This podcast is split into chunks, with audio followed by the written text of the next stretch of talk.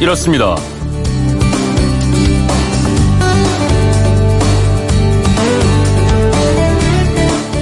안녕하십니까 전정원입니다.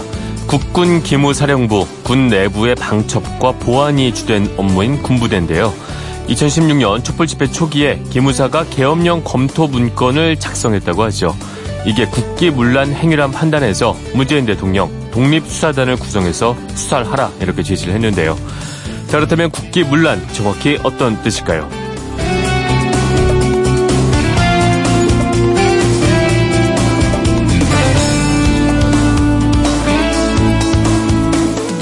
국기 문란 그건 이렇습니다. 우선 국기는 한자어죠. 나라 국자에 기초 기자를 써서 국가의 기초를 뜻하기도 하고요. 기강할 때 쓰는 기자를 써서 국가의 기강으로 쓰기도 합니다. 뭐 언론에서는 이 두 가지를 섞어서 쓰고 있는데 어떤 한자를 쓰든 간에 국기문란의 의미는 대체로 이렇게 해석이 됩니다. 국가를 유지하는 데 기초가 되는 질서와 규범을 어지럽게 흐트러뜨린다. 자, 그런데요. 우리 법 어디에도 국기문란이나 국기문란죄란 말은 없습니다. 예, 다만 형법 87조에 국헌을 문란할 목적으로 폭동한 자는 내란죄로 처단한다는 조항이 있고요. 이 국헌 문란에 대해서는 이렇게 정의를 하고 있습니다. 헌법 또는 법률에 의하지 않고 헌법 또는 법률의 기능을 소멸시키는 것, 국가기관을 강압에 의해 전복 또는 그 권능 행사를 불가능하게 하는 것, 네, 과거의 군을 이용해서 쿠데타를 일으킨 세력들은 대한민국의 모든 권력이 국민으로부터 나온다는 사실을 부정했었는데요. 아직까지도 그런 세력들이 기무사나 아니면 그 윗선에 있었다는 것인지 뭐 수사를 해봐야 되겠지만 만약 사실이라면 뿌리가 참 깊고 질긴 것 같습니다.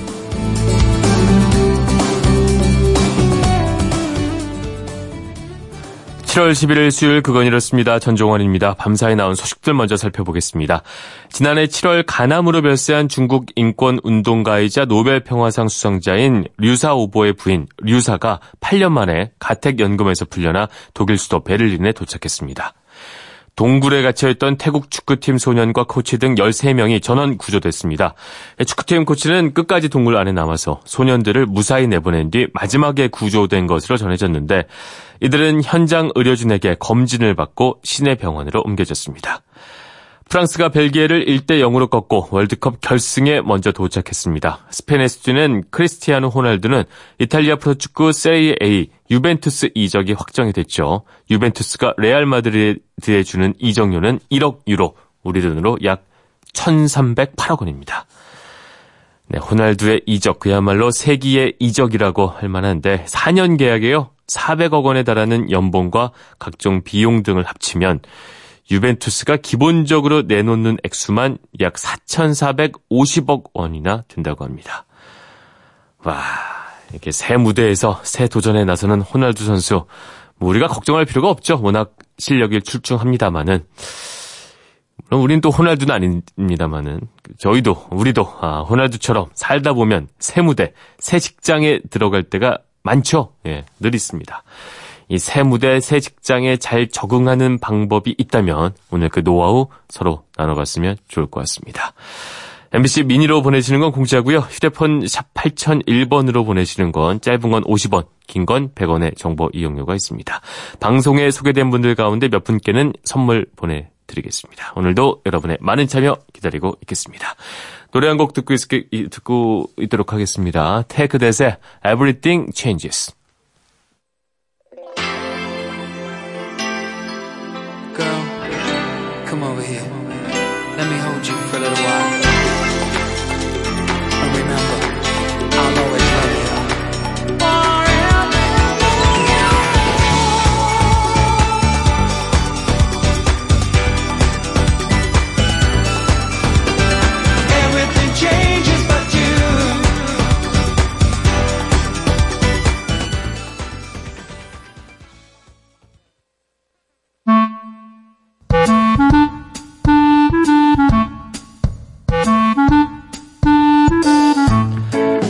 채워줄 생활정보 알려드립니다. 오늘을 채우는 여자 곽지연 리포터 나오셨습니다. 안녕하세요. 네, 안녕하세요. 네, 오늘은 어떤 정보 가지고 와주셨나요? 오늘이 7월 11일, 그러니까 세계 인구의 날입니다. 네. 아, 미국 인구조사국에서 발표한 바에 따르면 지난해 말 세계 인구가 76억 명을 넘어섰다고 하거든요. 네. 특히 혼자 사는 1인 가구가 계속 늘어나는 추세예요. 이제 통계청 발표에 따르면 2017년 10월 기준으로 1인 가구가 561만 3천 가구. 와. 서울시 발표에 따르면 서울 1인 가구 비율이 처음으로 30%를 넘었다는 소식인데요. 네. 3명 중 1명꼴로 대강, 그쵸. 그죠? 네. 혼자 산다는 얘기네요. 어, 해마다 계속 증가해서 2035년도에는 어, 1인 가구가 차지하는 비율이 무려 전체 68%까지 와. 올라갈 거라는 그런 예측도 있더라고요. 그 주변에 보면 예전에 비해서 혼자 산다는 사람이 많긴 많은데 네. 실제로 이렇게 통계로까지 보니까 야 이게 진짜 그쵸. 보통이 아니구나 싶네요. 어, 여기에 따라서 소비 트렌드도 조금씩 좀 많이 변하고 있는데요. 네. 이제 혼자 사시는 분들이 가장 먹고 싶다는 과일이 아무래도 수박이잖아요. 아 그래요? 수박은 아, 큰 워낙 거는 크니까 혼자 먹기 힘드니까. 네, 그래서 잘못 아. 사 먹는다고 하더라고요. 근데 요즘에는 1인 가구를 겨냥한 미니 수박도 판매가 되고 있습니다. 잘라서 팔더라고요 보니까. 잘라서도 팔고요. 네. 아예 수박 자체가 이렇게 품종이 작더라고요. 아 작은 수박도 있군요. 네, 이게 하나당 가격이 한 4, 5천 원 정도 한다고 하고요. 네. 또 1인 가구 분들은 수납이 또 항상 부족하잖아요. 세탁물 장기 보관 서비스도 있는데요. 음. 세탁물을 한 달에서 최대 3년까지도 보관을 해주더라고요. 네. 이렇게 찾아보면 혼자인 분들에게 참 유용한 정보들이 많이 있습니다. 음. 그중에서 오늘 제가 몇 가지만 더 알려드릴게요. 좋습니다. 일단 뭐 혼자 사는 사람들 얘기를 들어보면 아무래도 혼자 이것저것 다 비용을 다 대야 되니까 음. 자금적으로 좀 어렵다, 경제적으로 어렵다, 뭐 이런 얘기도 많이 들었는데 맞습니다. 말이죠. 그럼 생활비를 직접 대면서 또 자기 돈도 써야 하는 부분이 가장 어렵다고 하더라고요. 네. 이제 생활비를 합리적으로 쓰는 방법을 찾는 게 좋을 것 같은데 먼저 식비를 아끼는 요령이에요. 네. 1인 가구 돈 관리라는 책의 저자 공하영 씨는 이제 혼자 사시는 분들은 일단 식재료가 어느 정도 가격이 비싼 건지 싼 건지 아, 그럴 그 수 있어요. 감이 좀 없는 경우가 많다고 하거든요. 네. 그래서 직접 요리했을 때는 식비가 더 든다. 차라리 외식을 하고 말지 음. 이런 말이 나오는 거래요. 그러니까 이런 분들을 위한 팁이에요. 가끔 동네 마트에서 세일 전단지를 집으로 보내주거든요. 네. 이걸 꼼꼼히 보는 거예요. 아 오이가 세 개가 한 천 원 정도가 싼 거고 두부 한 모는 한 500원이면 싼 거구나. 평소에 공부를 해놓는 거군요. 그렇죠. 뭐 기억을 해두고 네. 휴대폰 메모장에 적어뒀다가 이제 장 보러 갔을 때 이걸 활용하면 저렴한 장을 볼 수 있습니다. 네. 그리고 본인이 잘 쓰는 기본적인 식재료들이 있어요. 뭐 쌀이나 미역이나 김이나 음. 뭐 내가 이것만 있으면 밥을 쉽게 자주 해 먹더라 하는 재료들이 있는데요. 네. 리스트로 작성을 해두고 월초에 한 번씩 리스트를 사서 냉장고를 채워놓습니다. 음, 좋은 방법이네요. 네. 혼자 사시는 분들은 일하고 돌아왔을 때 요리까지 하려면 장부터 봐야 하는 잘 안 하게. 되죠. 네. 뭐 언제 장 보고 요리까지 그냥 배달 음식 시켜 먹자 하시는데 음. 집에 이렇게 기본적인 식재료만 구비가 돼 있어도 집밥 먹는 게 훨씬 쉬워서 외식비 줄일 수 있고요. 네. 음. 그럼 식비가 굉장히 안정될 수 있다고 합니다. 그래도 뭐니 뭐니 해도 1인 가구에게 가장 부담스러운 건 역시 주거비 아니겠어요? 그렇죠. 어, 보증금에 월세까지 고정비 지출이 너무 많잖아요. 네. 요즘 보면 청년들을 위한 월세 자금, 뭐 전세 자금 대출도 잘 돼 있습니다. 네. 이게 기금 대출 사용하시면 이율도 싸고 안전하기 때문에 이런 걸 받는 방법도 있겠고요. 이제 공공주택 임대 프로그램을 알아보시는 것도 좋겠어요. 네. 마이홈이라는 사이트 www.myhome.go.kr 이 마이홈 앱도 있거든요. 네. 입주자 모집 공고라고 해서 이제 전국에 새로 뜬 그 임대주택 공고 를 한눈에 전부 음. 확인할 수가 있습니다. 네. 여기를 매일 체크하는 거예요. 그래서 나한테 맞는 프로그램이 올라오면 그러네요. 여기 도전해 음. 보는 것도 좋은 방법입니다. 알겠습니다. 또 혼자 살 때 좀 무섭다고 하는 것들이 갑자기 좀, 야, 이걸 내가 혼자 어떻게 하나, 이런 일들도 맞닥뜨릴 수밖에 없다, 뭐 이런 얘기를 들었는데 말이죠. 그렇죠. 특히 어, 가구 옮기기 힘들잖아요. 특히 여성 혼자 살 때 좀 무겁고 말이죠. 그렇죠. 한계가 있으니까. 가구를 옮길 때는 가구 아래쪽에다가 목장갑을 껴두거나 이불을 깔고 옮기는 방법도 음, 있고요. 네. 방문 문턱을 넘길 때는 우리 주방에서 쓰는 비닐 랩이 있어요. 네. 동그란 랩심을 거기에 끼우고 넘기면 쉽게 가구를 음. 옮길 수 있습니다. 혼자 살아보셨나요? 아니요. 아, 이거 혼자- 공부해서 하신 거군요. 혼자 옮겨본 적은 아, 옮겨, 있어요. 아, 남편이. 도와주지 같이 않아서. 산다고 꼭 같이 하는 건 아니니까요. 그죠. 네. 어, 그리고 혼자서 여성분들은 원피스 입을 때 지퍼 올리기 힘들거든요. 네. 옷 입기 전에 지퍼에다가 끈을 하나 길게 달아줍니다. 옷 입고 나서 이 끈만 쭉 잡아당기면 아주 손쉽게 올릴 수 있고요. 저 지퍼 많이 올리고 삽니다. 네. 그러시군요. 그럼요. 아, 좀 그리고, 슬픈 팁이다, 이거는. 아, 네. 그리고 또 하나 슬픈 팁 더 드리면요. 네. 혼자 사시면서 좀 자주 아프다 하시는 분들은, 어, 입원 가방을 미리 준비해 두시는 게 좋다고 합니다. 네. 아파서 병원에 갔는데 갑자기 아. 입원으로 진행될 때가 있는데, 있죠. 혼자 사시는 분들은 입원 가방 갖다 달라고 말할 음. 수가 없잖아요. 네. 그래서 평소에 챙겨놨다가 들고 가는 방법도 있겠어요. 알겠습니다. 아무래도 혼자 살면 좀 안전수칙 도 어, 준수를 해야 되고, 네. 조심할 부분들이 분명히 더 있을 것 같아요. 가장 기본적인 안전 수칙인데요. 네. 이제 샤워할 때는 욕실 문을 꽉 닫지 않고 샤워하세요. 그건 왜죠? 이제 오래된 원룸 같은 경우에는 네. 문이 습기 때문에 틀어지기 때문에 갇히는 경우가 상당히 많다. 안 열리는 거예요? 합니다. 네. 오. 어. 안에서 뭐 아무리 두드리고 소리 질러도 들어줄 사람이 없잖아요. 네. 굉장히 곤란한 상황인데 문을 살짝 열어둔 채로 샤워하시고요. 네. 그리고 휴대전화는 늘 가지고 있는 거. 음. 그러니까 무슨 상황에서도 연락돼야 되니까 늘 소지하시는 게 좋겠습니다. 알겠습니다. 네. 마지막으로 좀 감정 컨트롤도 어, 네. 아무래도 저 같은 경우에도 퇴근을 하고 나면 이제 수다를 떨면서 네. 그날의 어떤 힘든 것들을 좀 털어내곤 하는데 네.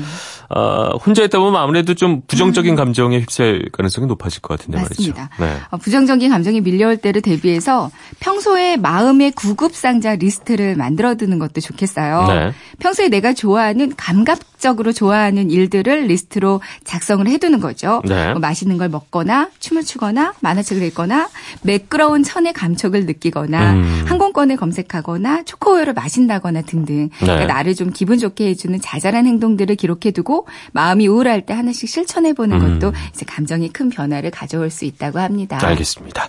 10명 중 3명은 정말 혼자 사는 시대가 됐습니다. 네. 그래서 그런지 나 혼자 산다는 프로그램까지 인기인데 오늘 말씀해 주신 것들 아, 혼자 사는 분들에게 조금이나마 좀 도움이 되지 않을까 생각을 해봅니다. 네, 네 오늘도 꽉 찬 정보 감사합니다. 오늘을 채우는 여자 곽지연 리포터였습니다. 고맙습니다. 네, 고맙습니다.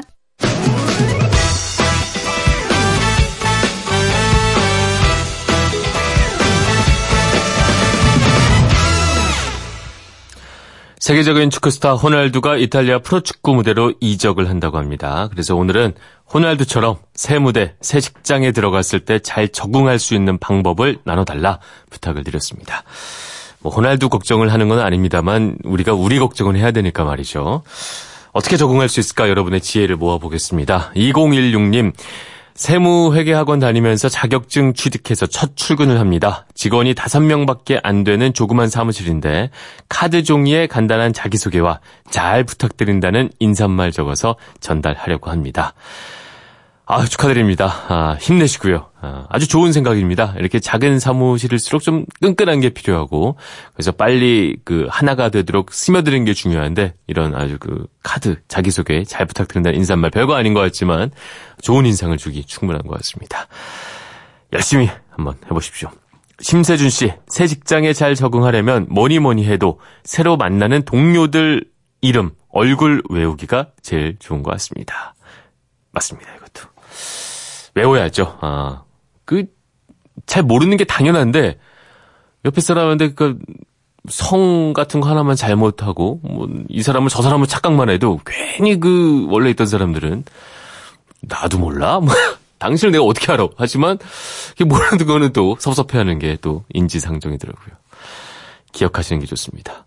5998님, 25년간 다니던 직장을 한 달 전에 사직하고 아, 개인 회사를 운영하고 있습니다.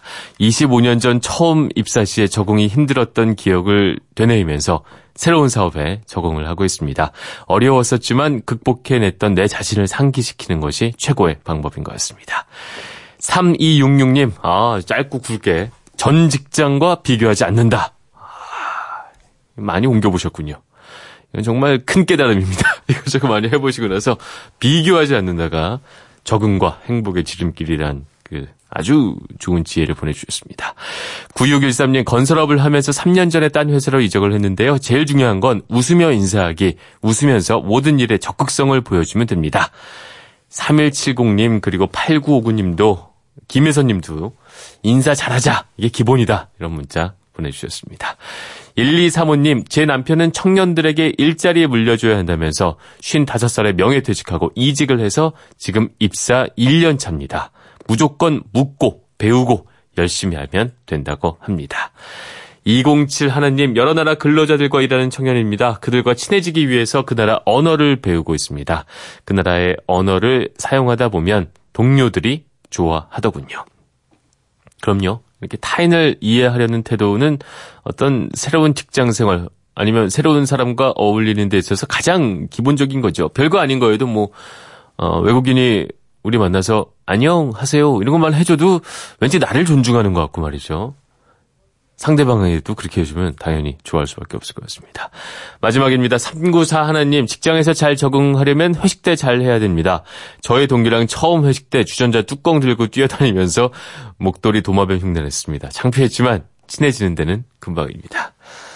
네, 많은 분들의 지혜, 아, 새로운 곳에서 잘 적응하기 위한 방법들 나눠봤습니다. 무언가를 새롭게 시작하시는 분들, 아, 오늘 문자 참고해서 잘 적응해 나가시기를 진심으로 바라겠습니다. 청취자 여러분의 참여로 만들어가는 그건 이렇습니다. 전종환입니다. 잠시 후에 돌아오겠습니다.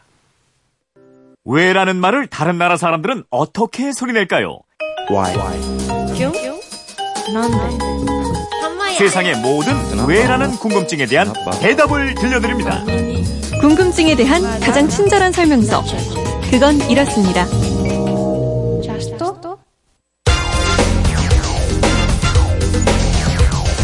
궁금증이 지식이 되는 아하. 자식이 재산 아닙니까? 많을수록 더 좋죠. 삼남이녀 다섯은 낳아야죠. 아들 하나, 딸 하나면 만족합니다. 딱 하나만 낳아 정성껏 잘 키우겠어요. 인생을 보다 알차게 설계하고 실천하는 젊은 부부 사이에 한 자녀 가정이 늘고 있습니다. 이런 광고도 있었습니다. 1980년대 광고네요. 아이를 적게 낳자 뭐 이런 공익 광고인데 야, 저도 80년대에 살았었는데 이런 시대가 있었군요. 듣다 보니까 참 웃음이 나옵니다. 자, 휴대폰 뒷번호 8833님이 이런 궁금증을 보내주셨습니다. 제가 학교 다닐 때는 인구가 너무 많이 늘면 안 된다고 했고, 실제로 산하 제한 정책도 했는데요. 지금은 저출산으로 인구가 줄어들게 돼서 큰 걱정이라고 합니다. 인구가 줄면 나라가 진짜로 망하나요? 이런 궁금증을 보내주셨습니다. 이게 제가 웃긴 했지만 인구 문제 정말 심각한 문제죠. 우리나라도 그렇고, 어, 나라마다 아주 중요한 사안 인데 오승훈 아나운서와 궁금증 풀어보겠습니다. 안녕하십니까? 예, 안녕하세요. 네, 오늘이 마치 어, 세계 인구의 날이라고 하는데 네. 오늘이 왜 세계 인구의 날로 지정이 된 거죠? 1987년 7월 11일 전 세계 인구가 50억 명을 돌파했습니다. 네. 그래서 유엔 개발 계획이 이날을 세계 인구의 날로 정했습니다. 50억 명 돌파 기념으로. 네. 네. 인구수뿐만 아니라 인구 분포, 고령화 이런 다양한 인구 문제에 대해서 심각성을 환기하는 날이고요. 네. 전 세계 규모의 인구 문제를 해결하기 위한 연구 결과들이 이날 많이 음. 발표되기도 합니다. 그꼭 31년 전에 50억 명을 넘어섰는데 전 세계 인구가 지금은 76억 명에 달하는 거군요. 네, 그것도 와. 넘어요. 오늘 현재 약 76억 3천만 명입니다. 네.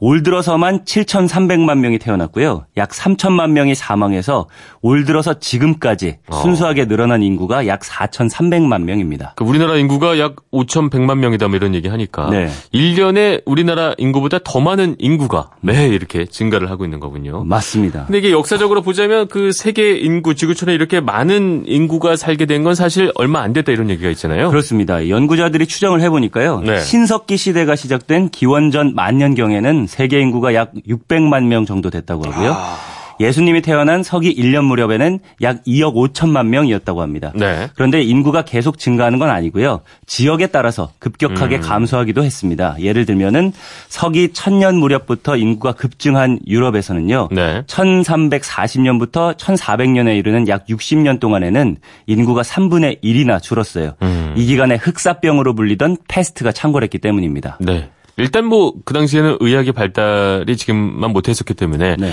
평균 수명 자체도 상당히 낮았을 것 같고요. 그렇죠. 어, 그래도 세계 인구는 1년에 대략 0.06% 수준의 속도로 증가를 하면서 네. 10, 18세기 중반에 산업혁명 직전에 7억 5천만 음. 명에 달했습니다. 네. 산업혁명 이후에 인구가 폭발적으로 늘어나면서 연평균 인구 증가율이 0.6%로 치솟았고요. 아, 그럼 0.06에서 거의 뭐 증가율이 10배나 됐군요. 맞습니다. 네. 네, 그래서 200년 만에 세계 인구도 10배가 되기도 했고요. 네. 어, 2000년에 세계 인구가 63억 명을 넘어섰고 63억 명이요. 2025년에는 80억 명, 2100년에는 100억 명에 이를 아. 것으로 추산되고 있습니다. 그러니까 우리나라는 저출산 문제가 심각하다 늘 이렇게 얘기를 하고 있지만 세계적으로 보자면 인구는 계속 늘어나고 있는 거고요. 네. 근데 예전에는 이렇게 인구가 늘면 좀 큰일 난다. 우리 다 같이 망한다. 뭐 이런 얘기 있지 않았었나요? 예, 말씀하신 그런 주장을 한 대표적인 학자가 인구론을 쓴 토머스 멜서스입니다. 네. 사실 다른 경제학자들 뭐 예를 들어서 경제학의 아버지라는 애덤 스미스도요. 네. 인구가 증가하면 경제가 성장하면서 나라가 번영한다 이렇게 봤고요. 음. 대부분의 경제학자들이 인구가 많고 증가하는 것을 바람직하다 이렇게 오, 생각했다고 그래요? 합니다. 근데 왜 멜서스만 그 큰일 난다 이렇게 얘기를 한 거죠? 어떤 어, 근거가 있었을 것 같은데. 멜서스는 1766년에 영국에서 태어났고요. 네. 32살인 1798년에 인구론을 썼습니다. 당시 영국 정부가 추진하던 구빈법을 정면으로 비판하면서 쓴 책이에요. 네. 구빈법은 일종의 사회보장책, 복지정책으로 가난한 사람을 돕자 이런 정책이었는데요. 음. 멜서스는 이런 정책이 식량은 증가시키지 않고 인구만 증가시킨다 이렇게 네. 비판했습니다. 인구로는 그 계속 늘어나는 인구를 식량에 감당할 수 없다. 뭐 이런 걸로 알고 있는데 네. 뭐 주장의 근거가 당연히 있었겠죠. 이게 멜서스가 두 가지 대원리를 제시했어요. 네. 첫째는 사람이 살아가는데 식량은 필요 불가결하다. 맞죠. 둘째는 남녀 간의 성욕은 예나 지금이나 앞으로도 크게 바뀌지 않을 거다. 네. 이 두 가지 원리가 절대 변하지 않는 자연 법칙이고 식량이 있는 곳은 인구가 늘어나, 늘어나기 마련인데 여기에는 냉혹한 현실이 기다리고 있다는 겁니다. 네. 어, 인구는 2, 4, 8, 16, 32, 64 이렇게 막 음. 급격히 늘어나는 반면에 네. 식량은 1, 2, 3, 4, 5, 6 이렇게 증가할 뿐이다. 이런 거죠. 그러니까 좀 풀어보자면 인구는 기하급수적으로 늘지만 식량은 좀 줄게. 그러니까 산술급수적으로 증가한다. 맞습니다. 그래서 식량이 결국 부족해진다. 그러니까 인구가 어려워진다. 사람 그렇죠. 사는 게. 뭐 이런 네. 얘기네요. 그렇기 때문에 빈곤에 허덕이는 사람들을 도와줄 필요가 없다. 네. 이런 정책의 효과가 클수록 인구가 증가할 거고 그러면 결국 이 사람들의 생활은 아. 이전과 변함없는 비참한 상태로 돌아갈 거다. 이런 네. 겁니다. 근데 결국 지금 돌아보자면 그 메서스의 전제들은 틀린 것인데 일단은 뭐 식량이 이렇게 산술급수적으로 1, 2, 3, 4, 5 이렇게 증가한 게 아니었어요. 그렇죠. 네. 그러니까 인구와 마찬가지로 기하급수적으로 생산되고 있고요. 네. 유럽을 비롯한 일본, 우리나라에서 보는 것처럼 먹고 사는 게 풍요로워진다고 해서 인구가 계속 늘어나는 것도 아니죠. 음. 오히려 여성 1인당 출산율은 맞습니다. 갈수록 떨어지는 것이 큰 문제가 되고 있고요. 네. 그 대표적인 게 이제 우리나라 문제일 텐데. 네. 저출산 이제 보통 문제가 아니잖아요. 네, 우리나라는 65세 이상 인구 비중이 총 인구의 14%를 넘어서면서 네. 이미 고령 사회로 진입했습니다. 저출산 문제가 OECD 가입 국가 중에서 가장 심각하다고 하고요. 네. 소위 인구 절벽이라고 불리는데 이런 현상이 재정 악화, 지방 소멸, 소비 음. 절벽, 노인 빈곤 등으로 연결되고요. 심지어 나라가 없어질 수도 있다 이런 우울한 네. 전망까지 나오고 있습니다. 저는 개인적으로 뭐 이렇다고 해서 나라가 망하진 않을 거라고 생각을 하지만 네. 우리 청취자인 8833님의 궁금증 인구가 이렇게 계속 줄면 나라가 진짜로 망할 수 있나요? 이거 어떻게들 보고 있나요? 음, 이게 인구가 감소하면은 일을 해서 돈 버는 사람은 줄 거잖아요. 네. 그러면은 소비가 줄고 또 기업 입장에서는 물건이 잘 팔리지 않을 테니까 투자를 하지 않고요. 그러면 또 일자리가 다시 줄고 네. 일자리가 줄면 소비가 소득이 다시 줄고 그렇죠. 그래서 또 다시 소비가 감소하고 이런 악순환 때문에 음. 경제가 불황에 빠지게 된다 이건데요. 네. 이거는 이미 1930년대 경제학자 케인스가 설파한 내용입니다. 그 케인스는 메세스와 정반대인 거죠. 인구가 줄어들면 큰일이 난다. 음. 정말 우리야말로 좀 걱정이 되는 건 사실입니다. 그렇죠. 이 소득이 없으면 연금 보험료도 못 낼 거고요. 네. 그러면 또 연금을 타야 할 노후 세대들도 불안할 거고 걱정이 많습니다. 네. 그리고 저출산으로 아이가 줄면 생산 가능 인구가 줄어드는 건데요. 네. 이 생산 가능 인구는 15세부터 64세에 해당하는 인구를 말하거든요. 그런데 만약 생산 가능 연령을 70세까지로 늘리면 어떨까요? 나쁘지 않은 방법 같은데요. 이제 고령화 사회에서 생산 가능 인구 늘고 뭐 요즘 네. 보면 나이 들어서도 일하고 싶어 하시는 분들도 많이 있고 실제로 하시는 분들도 많이 있고 말이죠. 맞습니다. 네. 또 이런 방법도 있어요. 생산 가능 인구는 우리가 직접 나올 수도 있지만 네. 외부에서 데려올 수도 있습니다. 음. 독일 같은 나라가 대표적인데요. 독일은 이민 정책을 적극적으로 펴서 네. 노동력을 확충하는 방법으로 인구를 늘려가고 있어요. 음. 그래서 우리나라나 일본도 경제 측면에서 보면 이민 정책을 바꿔야 한다 이렇게 주장하는 전문가들도 많고요. 네. 또 전문가들이 얘기하는 방법이 하나 더 있습니다. 어떤 건가요?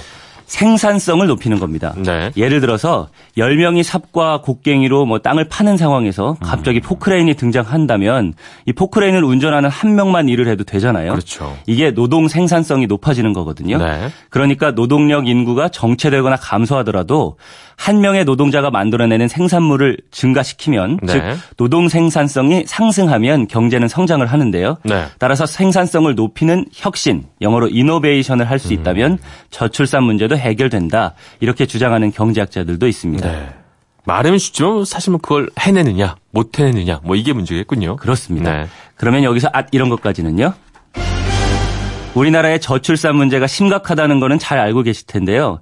엄마 뱃속에서 태어나는 아기가 우리나라에서 한 달에 몇 명쯤 될까요? 아기는 뭐 적다 적다 하니까 말이죠. 네. 어뭐 한 만 명에서 2만 명쯤 되지 않을까 싶은데요. 어, 최근에 통계청이 발표한 4월 인구 동향 보니까요. 네. 4월 출생아 수가 2만 7,700명입니다. 2만 7,700. 네, 1년 전보다 2,700명이 준 거라 그래요. 네. 4월 출생아 수가 3만 명을 밑돈 게 아, 월별. 출생아 수를 집계한 1981년 네. 이후에 처음이라고 합니다. 관련 뉴스 본 것 같습니다. 네. 어, 8333님도 이제 궁금증이 좀 풀렸을 것 같습니다. 준비한 선물 보내드리겠고요. 아, 이렇게 또 궁금한 거 생기면 저희가 풀어보도록 하겠습니다. 이제까지 궁금증이 지식이 되는 아하 오승훈 아나운서였습니다. 고맙습니다. 감사합니다.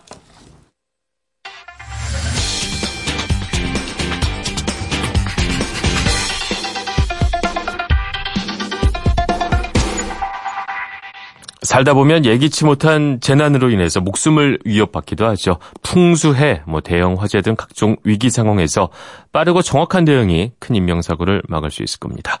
오늘의 키워드 인터뷰 코너, 오늘은 갑작스런 재난 상황에 직면했을 때 어떻게 해야 될지 오늘의 키워드 재난대처법에 대해서 이영주 서울시립대 소방방재학과 교수와 이야기 나눠보겠습니다.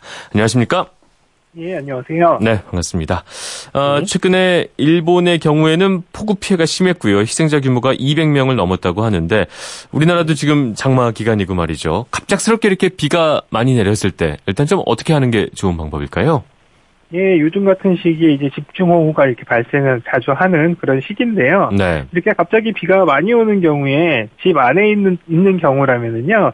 불필요하게 외출을 해야 되는 행동들을 삼가하고요. 네. 이제 집 안에서 있으면서 방송 등을 통해서 이제 비가 오는 상황이라든지 또 침수가 되는 이런 정보에 관련된 부분들을 잘 확인을 해야 되는데요. 네. 우선 자신의 집이나 혹은 또 집, 지역 주변이 침수 이력이 있거나 혹은 다른 지역보다 낮은 곳에 있다면은요. 네. 어, 집 주위에 침수가 되는지 항상 예의주시하셔야 되는데요. 음. 어, 집 안으로 물이 들어오거나 혹은 또 집 주변 도로가 인도 혹은 또 도로가 물에 잠기거나 네. 또 하수도가 역류를 하는 이런 상황이 발생한다면 빨리 대피를 하셔야 되는데요. 네. 이렇게 이제 어, 물이 침수가 되기 시작했을 때 대피를 하려면 평상시에 집 주변의 대피 장소라든지 또 높은 지역의 위치를 미리 확인해 두시는 것도 중요합니다. 네. 또 이렇게 이런 상황에서 부득이하게 이제 대피를 하거나 밖으로 나가야 되는 경우에는요. 네. 어, 바닥이 보이지 않는 물 웅덩이 이런 곳은 위험하기 때문에 그렇죠. 가급적 피해서 이동을 하셔야 되고요. 네. 또 이를테면 붕괴 위험이 있는 하천이라든지 공사장 주변 또 산, 산에 이제 사면이라든지 축대 이런 것들도 가급적 피해서 빠르고 신속하게 이동을 음. 하시는 것이 좀 더 안전할 수 있습니다. 알겠습니다. 가능하면 좀 조심을 하면서 외출도 좀 삼가하는 게 좋은데 말씀하셨다시피 뭐 불가피한 경우가 있지 않습니까? 그래서 불가피하게 예. 여행 계획을 세워서 예를 들어서 뭐 어, 계곡 같은 데 갔다가 이제 갑자기 어, 집중호우가 내리고 뭐 이럴 때 좀 고민이 되는 것 같아요. 조금 더 네. 올라가야 되는 것인지 아니면 빨리 대피해서 내려가야 되는 것인지 궁금한데 좀 이런 사소하게 궁금한 것들이 많습니다. 이럴 때는 좀 어떻게 하는 것이 더 현명한 방법일까요? 예, 우선 갑자기 비가 온다면 그 네. 즉시 이제 계곡이나 산에서는 신속하게 내려오는 것이 더 좋은데요. 내려오는 게 다만, 낫다. 예, 내려오는 게 좋은데 다만 문제는 계곡물이 이미 불어나서 이제 고립이 된 상태라고 한다면요. 네. 이동 자체가 불가능하거나 혹은 이제 이동을 하는 중에 위험할 수가 있거든요. 네. 그렇기 때문에 이러한 경우에는 이제 무리하게 이동을 해서는 안 되는데요. 음. 그래서 이렇게 이제 어느 정도 고립이 된 상태라고 한다면 물을 가로질르거나 건너서 이렇게 이제 이동할 수 이동하지 않는 범위 내에서 네. 최대한 이제 계곡에서 멀리 떨어지거나 혹은 또 주변에 높은 장소로 이동을 하는 게 더 안전할 수 있고요. 네. 또 이렇게 이제 안전 이동을 한 이후에는요 전화로 이제 구조를 요청을 음. 하시는데 이런 경우는 휴대전화에 GPS를 켜놓으면 네. 오히려 이제 구조대가 위치를 확인하고 구조를 받는데 조금 더 도움이 될 수 있겠습니다. 알겠습니다. 일단 판단이 중요할 것 같네요. 이게 고립이 됐는 건지 침수가 어느 만큼 진행이 됐는지를 좀 판단을 하고 움직여야 될 것 같은데 이번에 태국 동굴에 고립됐다가 구출된 그 소년들 얘기도 있고 말이죠. 만에 하나 정말 이렇게 고립이 됐을 때에는 어떤 조치를 취하느냐가 중요할 것 같습니다. 내가 고립됐 상황이다 이렇게 판단이 되면 어떤 행동을 취하는 게 아, 현명한 방법일까요? 예, 우선 일단 고립이 됐다고 한다면요. 우선 많은 분들이 당황을 하거나 또 네. 경황이 없어서 제대로 이렇게 이제 대처를 못하는 이런 상황이 발생을 할 수 있기 때문에 우선 기본적으로는 재난 상황에서 이를테면 긴장하지 않고 또 두렵지 않고 당황하지 않게끔 이렇게 이제 안정을 취하는 것이 가장 중요한데 이게 사실 말처럼 쉽지가 않거든요. 네. 네, 그래서 어쨌든 간에 이런 안정적인 어떤 상태 이런 부분을 유지하는 게 중요하고요. 일단 우리가 항상 재난 상황 시에 가장 중요한 것 중에 하나가 기본적으로 몸의 체, 본인의 아, 체온을 유지를 하는 게 가장 중요한 행동 중에 하나인데요. 네. 어, 이렇게 위해서는 기본적으로 이제 몸을 마른 상태로 유지를 하는 게 중요한데, 네. 어, 이를테면 이제, 어, 부득이하게 어느 한쪽 한 몸의 한 부분을 따뜻하게 해야 된다고 그러면 머리 부분을 따뜻하게 하는 게 가장 중요합니다. 음, 왜냐하면 이제 머리로 인한 예, 열 손실이 가장 많이 발생을 하기 때문에 네. 그리고 또 이제 뭐 불을 피울 수 있다면 불을 피워서 체온을 유지하는 것 이런 것도 굉장히 중요하고요. 네. 그다음에 이제 마실 물이라든지 식량이 충분하지 않은 경우에 이런 부분들을 아주 소량씩만 해서 음. 지속적으로 먹을 수 있게끔 이렇게 이제 잘 어, 계획을 세워서 섭취를 하는 것도 중요하고요. 네. 여기서 이제 제일 중요한 거는 이런 여러 가지 안전에 관련된 활동이나 본인의 이제 이 어, 신체 상황을 유지하는 것도 중요하지만 기본적으로 구조되어서 살 수 있다라는 이런 의지를 갖는 것 음. 이런 것들도 굉장히 중요한 역할을 합니다. 그래서 이러한 부분들 어, 긴장하지 않고 당황하지 않고 이런 의지를 가지고 그런 네. 상황에 잘 대처해서 어, 행동하는 것이 중요하다고 하겠습니다. 알겠습니다. 화재 상황도 사실 늘상 우리 주변의 위험 요소라고 볼 수 있을 텐데 막상 불이 나면 누구나 당황할 수밖에 없을 것 같아요. 어떤 그 행동 요령을 보이는 게 좋을까요? 예, 우선 뭐 불이 눈앞에서 어, 화재가 발생했다라고 네. 한다면 일단 소화기라든지 이런 것들 이용해서 불을 끌 수 있으면 끄는 게 가장 좋겠죠. 초기 진압이 제일 중요할 것이고요. 예, 초기 진압이 가장 중요한데 다만 이렇게 이제 처음에 초기 진압을 시도하다가 진압이 잘 되지 않은 경우, 네. 혹은 또 불이 또 오히려 더 커지게 되는 경우, 이런 경우에는 사실 무리하게 계속 진압을 하려다 보면 네. 오히려 본인이 이제 위험한 상황에 처할 수가 있기 때문에 초기 진압을 시도하되 혹시라도 진압이 제대로 안 됐다면 그 네. 즉시 바로 그 장소를 이동해서 대피를 우선 하시는 음. 게 가장 중요하고요. 네.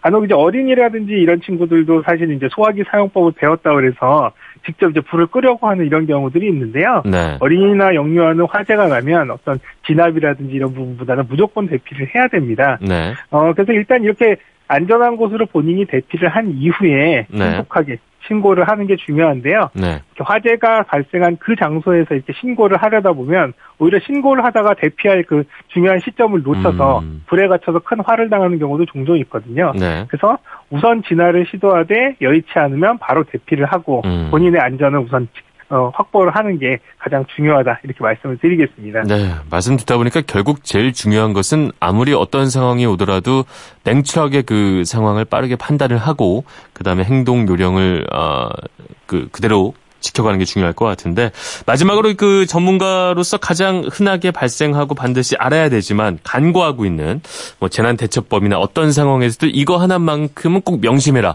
뭐 이런 지점이 있다면 말씀해 주면 좋을 것 같습니다.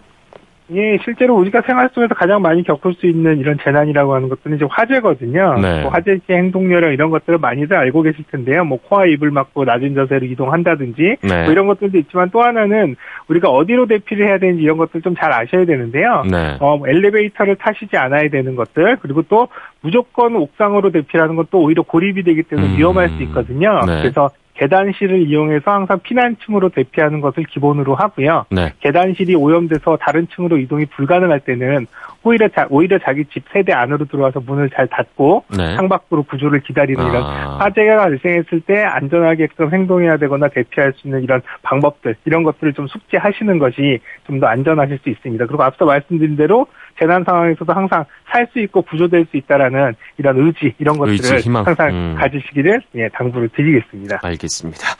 만일의 사태를 대비한 아, 재난 대처법에 대해서 알아봤습니다. 지금까지 이영주 서울시립대 소방방재학과 교수님이었습니다. 말씀 감사합니다. 네, 감사합니다. 기상청 연결해서 날씨 알아보겠습니다. 이온 리포터 전해주시죠. 네, 북한에 있던 장마 전선이 약간 남아있어요. 수도권과 강원도, 충청 북부에 현재 장맛비가 오고 있습니다. 특히 경기도 포천에 시간당 20mm 가량으로 꽤 강하게 내리고 있습니다. 오전까지 5에서 30mm 가량 오락가락하다가 차츰 그치겠고요. 이후로는 사실상 장마가 끝이 나서 소나기가 자주 내리겠습니다. 오늘도 오후 한때 충청 내륙과 전북 내륙, 경북 내륙에 5에서 30mm 가량 오는 곳이 있겠습니다. 반면에 남부 지방은 벌써 곳곳에 폭염특보가 내려졌죠. 남쪽에서 부터 덥고 습한 북태평양 고기압이 확장하고 있어서요. 낮 기온 오늘 광주, 대구 33도, 서울 29도, 강릉은 26도로 웃돌겠습니다. 갈수록 무더워져서 전국적으로 찜통더위가 길게 이어지니까 건강관리 잘하셔야겠습니다. 날씨였습니다. 네, 이제 비가 물러가고 폭염이 다가오는군요. 진짜 여름입니다. 건강 잘 챙기시고요. 저는 내일 다시 찾아오겠습니다. 지금까지 아나운서 전종환이었습니다. 수요일 아침이죠? 모두 힘내십시오.